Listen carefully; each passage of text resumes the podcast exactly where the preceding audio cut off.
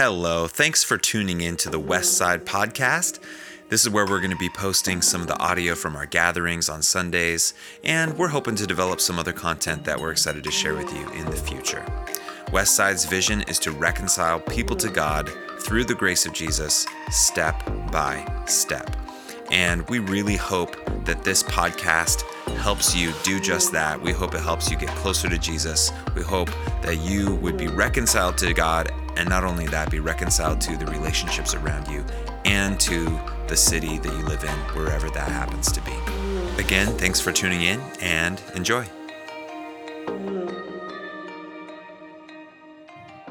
Good day, everybody. So, I'm not from these parts.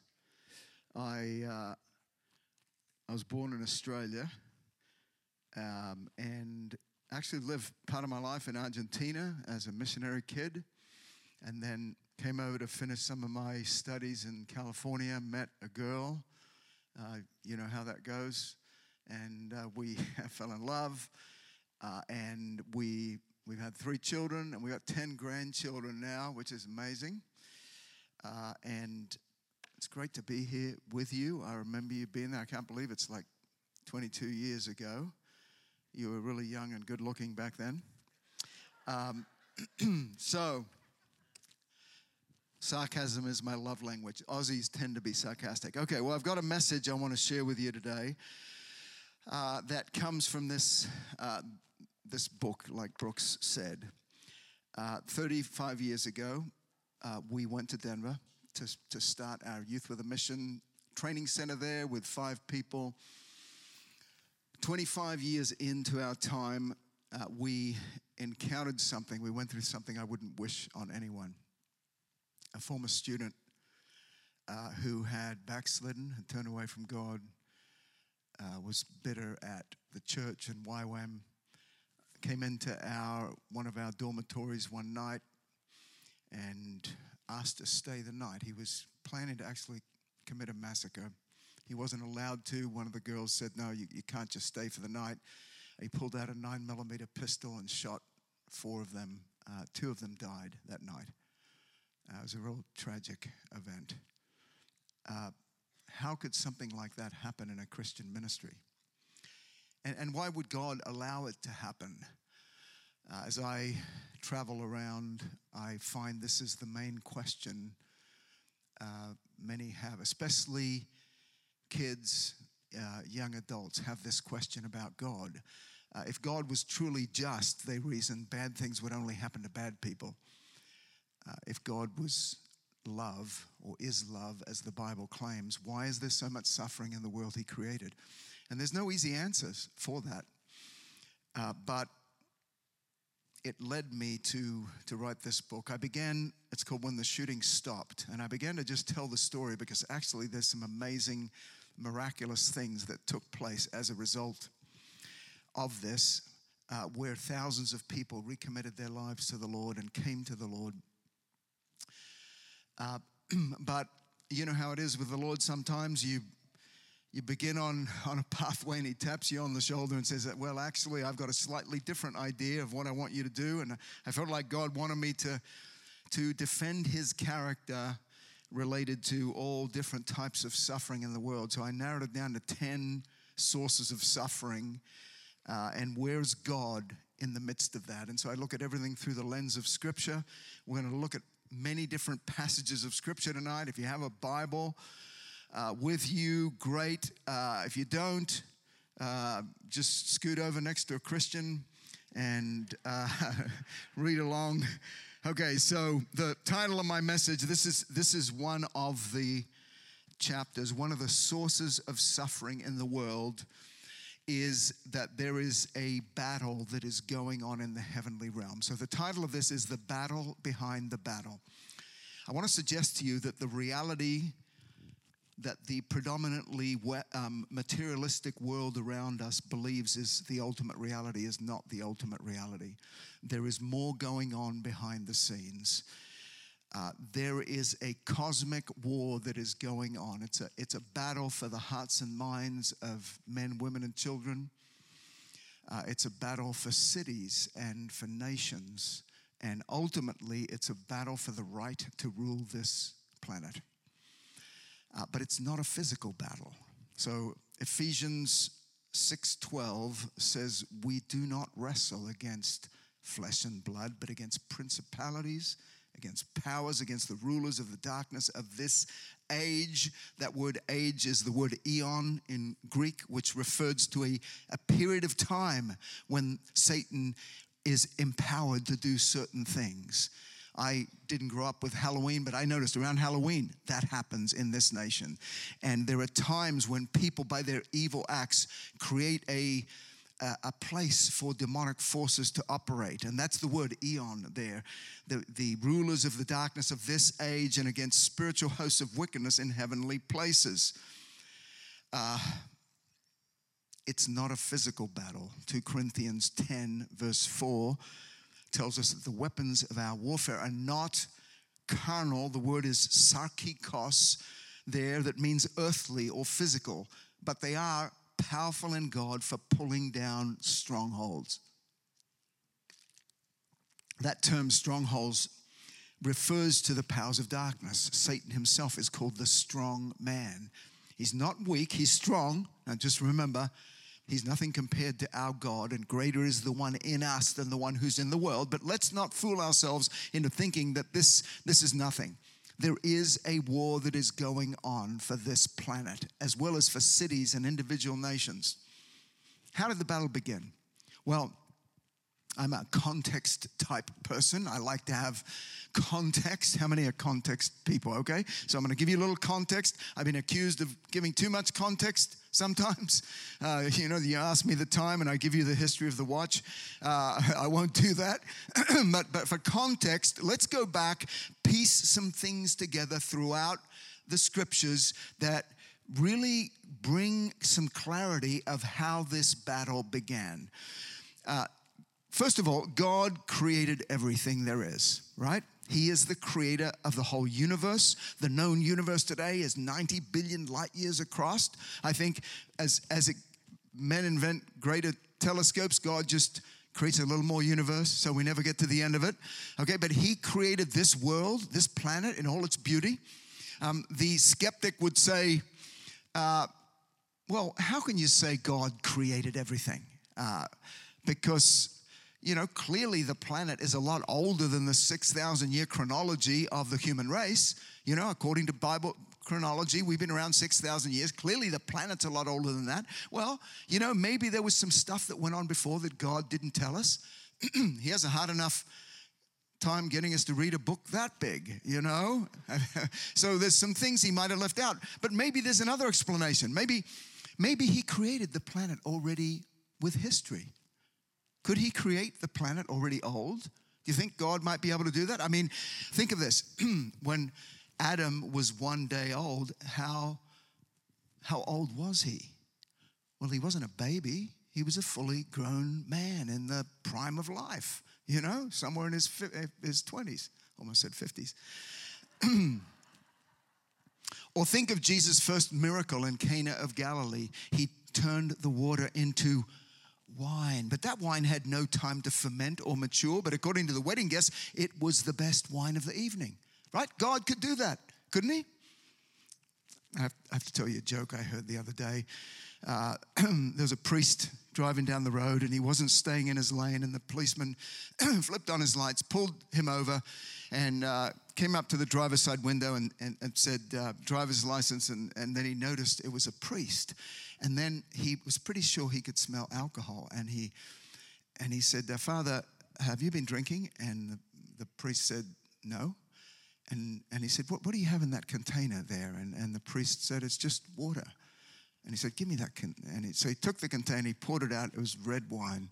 And he looked at the priest, and the priest said, Praise Jesus, he did it again. well, God could have created the planet already with history. Go back to the scripture, Colossians chapter 1, verse 16, uh, tells us all things were created that are created in heaven and earth, visible and invisible. Two categories to God's creation the things we can see with these physical eyes, but then there's a whole other part where we can't see these things, mainly spiritual beings. And then the Apostle Paul goes on to talk about four categories of spirits, whether thrones or dominions or principalities or powers. And this is the part we can't afford to miss. They were not bad guys to begin with because it says they were created through him and for him. But then things went sideways. Something happened. We're not sure exactly when it is, but as far as we know, this was the first evil act that ever occurred in the history of the universe. One of the beings that God created was a very beautiful angel. His name was, was Shining One. We're most familiar with his name in Latin, which is Lucifer. But that, that's his name, Shining One, or it's translated Morning Star uh, as well. He was a leader, he was very beautiful, but he became proud and violent, we're told. There are several passages in the Bible which sometimes are overlooked because of a case of mistaken identity. One of these is Ezekiel 28. In Ezekiel 28, uh, beginning in verse uh, 12, what Bible scholars believe is the prophet began prophesying against this evil king, and then he realized, wait a minute, this is the devil who's operating through this man, either by possessing the man or maybe impersonating the king, because angelic beings have that power of transmutation. They can come in human, human form. Think of the three guys that showed up at Abraham's house. One was God, the other two were angels that went down to Sodom and Gomorrah. We've been told that we've shown hospitality to angels and we didn't realize it. So if someone came to your house and was seven foot tall and white and had wings, you might think he or she was an angel. But if you've done it without knowing, then that being didn't look like an angel. And so scholars believe that, that this he began the prophecy against an earthly king and then quickly realized wait a minute this is actually satan operating through him because he talks about him being in the garden of eden well the king of tyre wasn't in the garden of eden isaiah which is Isaiah, if you're American, uh, he had also a similar vision of the king of Babylon. And uh, and, and before you, you go on, see, it talks about, if you keep on reading here in Ezekiel, that he became proud and violent within. But this was his big sin. Isaiah had the similar type of vision in Isaiah 14, verse 14. He said, uh, This was what this shining being, this beautiful being God created, wanted, which was to be equal with God. How could this finite created being think that he could be equal with God? Well, I want to suggest to you that pride is a great deceiver. And those who begin going down the pathway of prideful thoughts begin to think of themselves more highly than they ought to think. I think he thought he could be equal with God, as crazy as that thought is. And so he launched an attack to overthrow God's kingdom. Most of the book of Revelation relates to the future. Some argue that it relates to the present present, but some of it, Bible scholars believe, was a flashback to something that had taken place in the past. This cosmic battle that took place. And we find in Revelation chapter 12, verse 7, I mean, when, when you begin reading it, it, it strikes you, doesn't it? And war broke out in heaven. Wow, this was the first Star Wars. I hope God has it on tape. I want to see it one day when I'm up there. Okay? Just picture what this would look like. War broke out in heaven, and it says Michael and his angels. This is not the final battle, by the way. The final battle will be Jesus himself coming back on a white horse with the, with the name faithful and true on his thigh, and Satan will be cast out forever. This was one of the other archangels called Michael. A battle ensued, and Satan was cast out of heaven to the earth. Jesus recalling this event, said in Luke chapter 10, verse 18, I saw Satan fall from the sky like lightning. Satan's goal, his ultimate goal is world domination. He already has his foot in the door because of sin. It began with Adam and Eve, of course, and when they sinned, it empowered him in a greater way. Now, why they sinned, God, God, just think about it. God only gave them one bad option. I mean, didn't God stack the deck for them? Uh, I mean, they could have eaten from any tree in the whole garden. They ate from the one forbidden tree that broke off their relationship with God, but it also gave Satan a foothold. When Jesus was baptized in the River Jordan at Jericho, he was taken immediately into the wilderness. And guess who showed up? Satan showed up, and he had a plan to deceive Jesus. And what he did, because Satan's deception is not just lies, it's lies mixed with truth. That's what trips people up many times. And he even used scripture out of context. And every time that he used scripture out of context, what did Jesus say? It is written. He came back with the Logos, the written word of God, and refuted what Satan was trying to spin.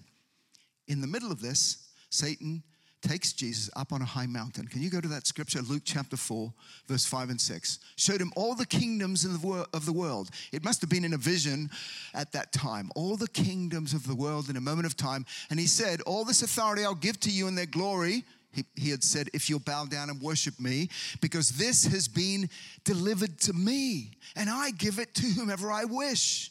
And you're waiting for Jesus to say, This does not belong to you. But Jesus does not refute that statement. Who gave the kingdoms of the world to him? We did because of our sin.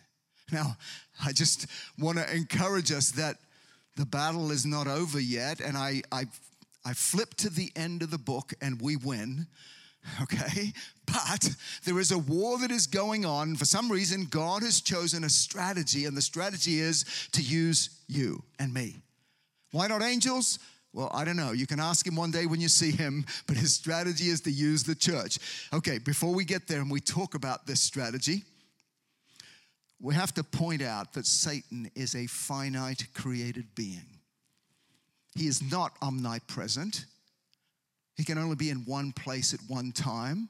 In the book of Job, we see that he is not infinite. The word infinite means unlimited. Something finite is something limited. God is infinite, He's unlimited. Satan and, and God is unlimited in His knowledge, in His power, in His presence. He's everywhere at once. Satan isn't everywhere at once. God said, Where have you come from? He wasn't everywhere at once, he was traveling throughout the earth. He's not omniscient, he doesn't know everything.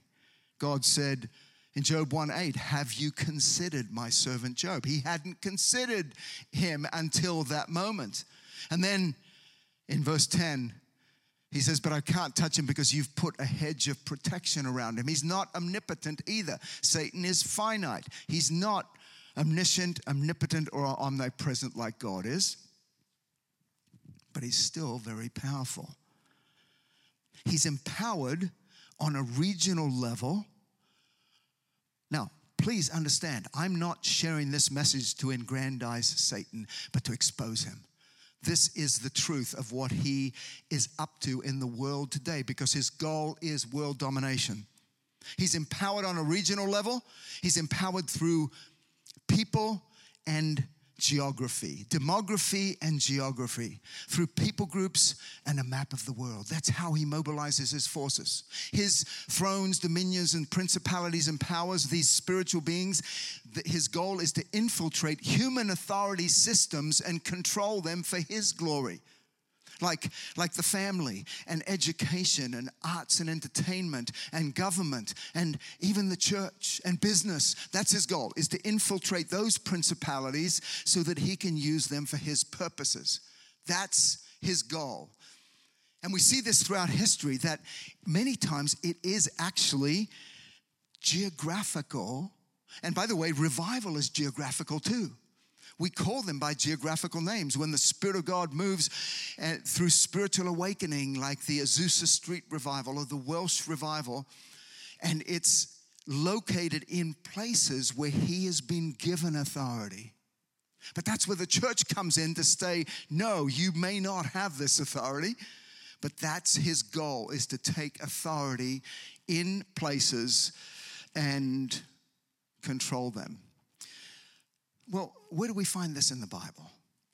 Uh, every, everyone say, where's that in the Bible? Go ahead. Okay, well, I'm getting to them. Just give me a second. Okay, so The greatest deliverance in the New Testament, we read about it where Jesus sailed to the other side of the Sea of Galilee, and a man came down from the burial tombs in Gadara. And Jesus said, What's your name? And he said, Legion, for we are many. And then the demons spoke through the man, Mark chapter 5, verse 10, and he begged them not to send them out of the area.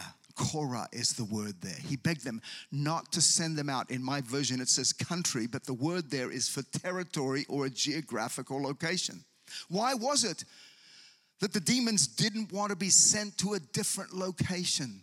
Probably because the people of the village there who lost the pigs, the 2,000 pigs, then who committed suicide when the demons went into them, probably hadn't been involved in evil acts that created a safe place for these demonic forces to operate in that location. You can feel it if you travel. If you've traveled, you know you can go to places and you can feel tempted in certain areas. I remember one time I was on my way to Freetown, Sierra Leone. The plane stopped in Guinea, in Conakry, Guinea. And the last leg of my journey could not be completed because the airline had gone bankrupt. And so they said there's a ferry the next day you can catch to Sierra Leone. So I went on a taxi, stayed close to the port area that night, I was terrified for my life. I knew I was going to die. I'm not normally a fearful person. My natural set of temptations, the sins that easily entangle me that I have to keep away, are different. Not fear, but I was afraid.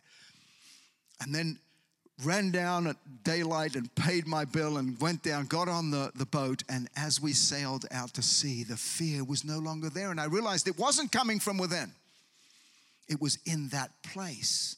When you drive through Las Vegas, you can feel it. I felt lust in Amsterdam and loneliness in Tokyo and there are prevailing spirits that are in places because of things that have happened that have empowered Satan. Satan cannot do anything he wants to do. He operates within boundaries, but people give him that authority many times. This nation right now is at war.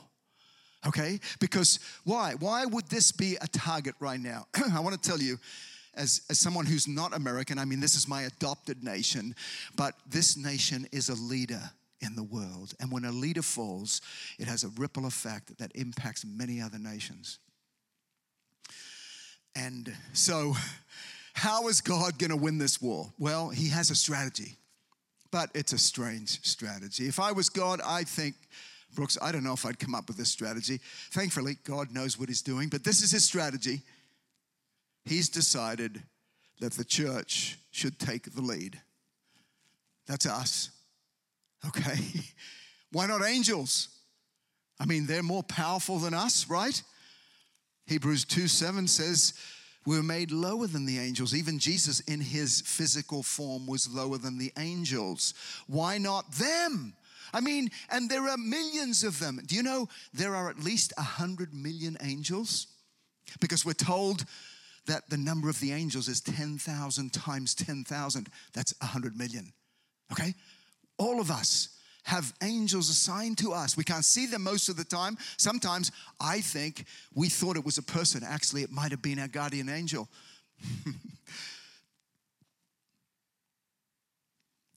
I had I had the opportunity to be involved in a project last year called 365 Christian Men.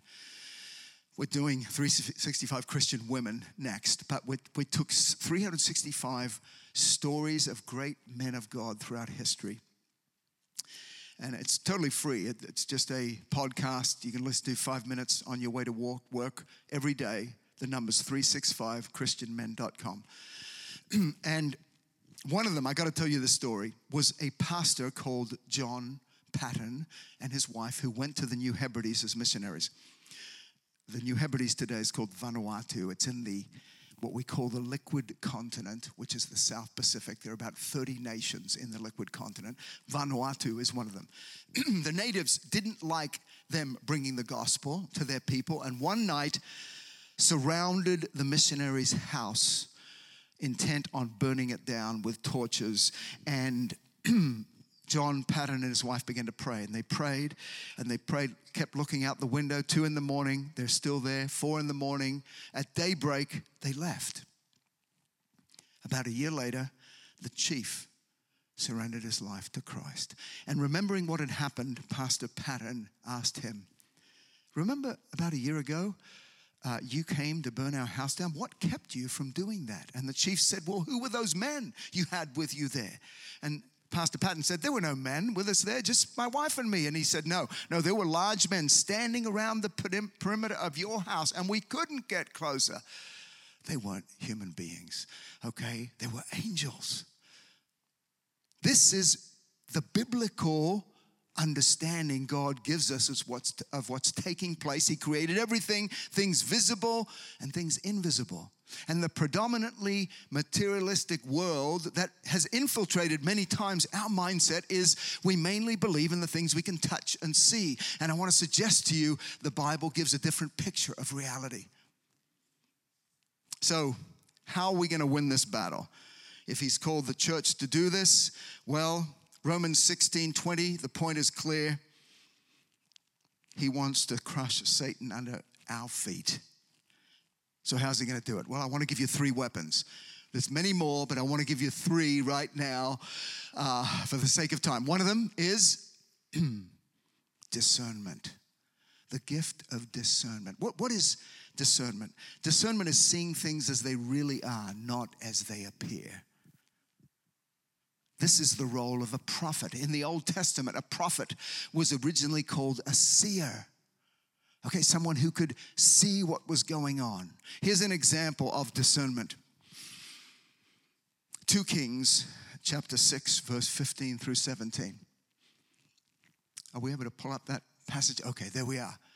The servant of the man of God, his name was Gehazi, uh, the servant of Elisha, saw the enemy coming and he freaked out and he called the prophet. And the prophet saw the enemy, but he saw the host of the Lord ready to protect them. But he didn't tell Gehazi. He said, Lord, open the eyes of the boy. And it says, scales fell from his eyes and he could see. And behold, look at the end. Behold, the mountain was full of horses and chariots of fire all around Elisha.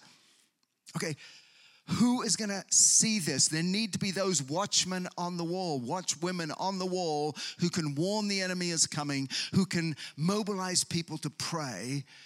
And that's our second weapon. So the second weapon is unified, persistent prayer.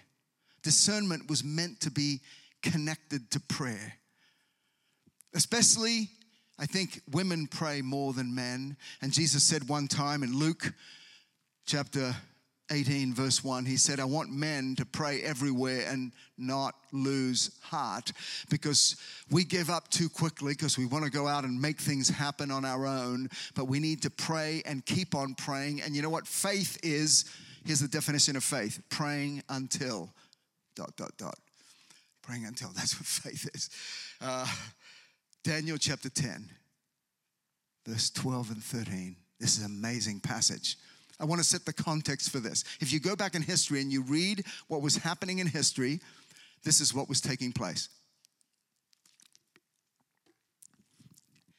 The people, God's people, had been taken captive to Babylon, but it had been prophesied they would be there 70 years.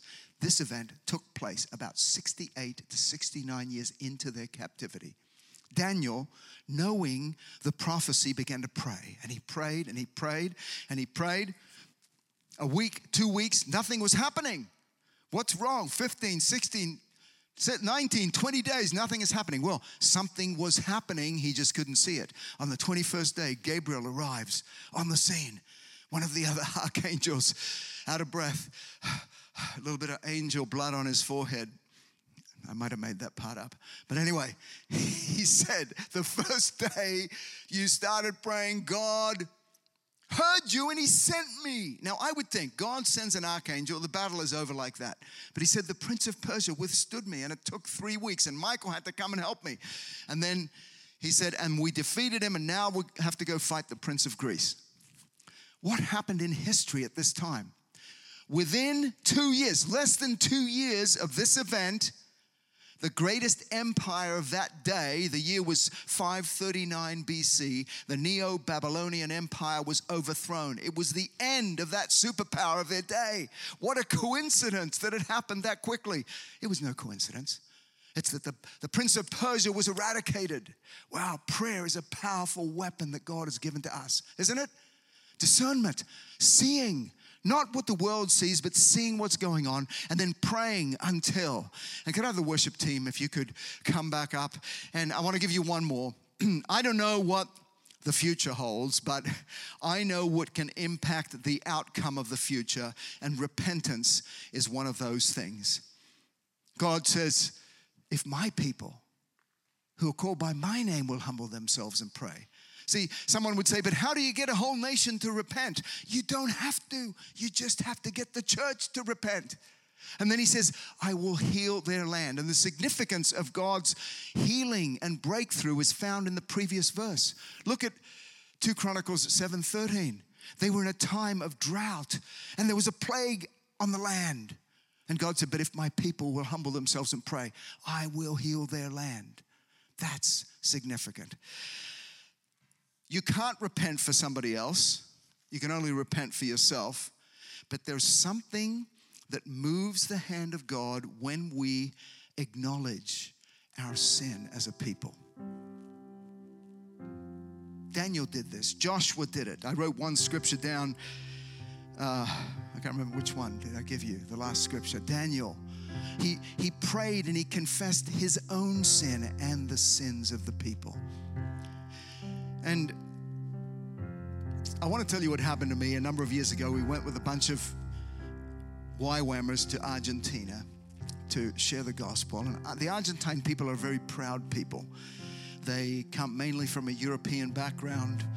And we had 300 of us in this one city of Cordoba sharing the gospel. No one wanted to hear the gospel. And then God gave our leaders a strategy, and this was the strategy. Tomorrow morning, go down to the main city plaza in downtown Cordoba, get on your knees, confess your own sins of pride and prejudice, and then confess those sins of the Argentine people. I wish I haven't come across anyone who was there who has a tape of this. I wish someone had taped it because the next day, hundreds of people were coming to us. We didn't do, didn't do anything different except humble ourselves and repent for our sin, and we confess the sins of the people. People were getting saved. It was unbelievable the difference. Identificational repentance. And so as we as we go into this last song, I just want to invite you. Would you be open to come to the altar and you know, I grew up in the Anglican church. My dad was an Anglican minister in Australia. And Anglicans, we get a lot of exercise in church because you stand and you kneel and you do that about 20 times. And uh, but people are kneeling for a lot of reasons. But the main reason we should kneel is to humble ourselves before God.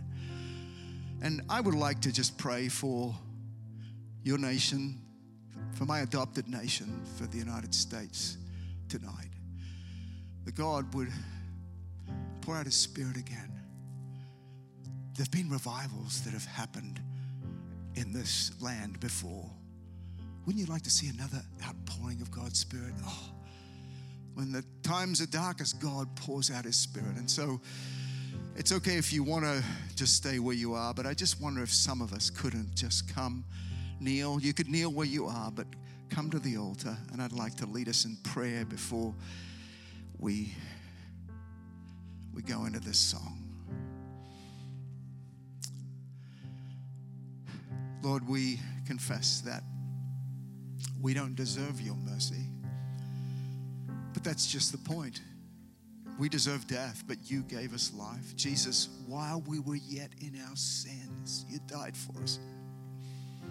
And God, we pray for this world we pray, for, pray for tonight for this nation, for this state of Oregon, for this city of Eugene. God, would you come by your Spirit and do a mighty work? God, we've drifted from you. Bring us back to yourself. We come to the altar tonight And we humble ourselves and ask, Lord, that you would do what men can't do, what women can't do. You can do in seconds what we've been trying to do for years. Pray you do that again.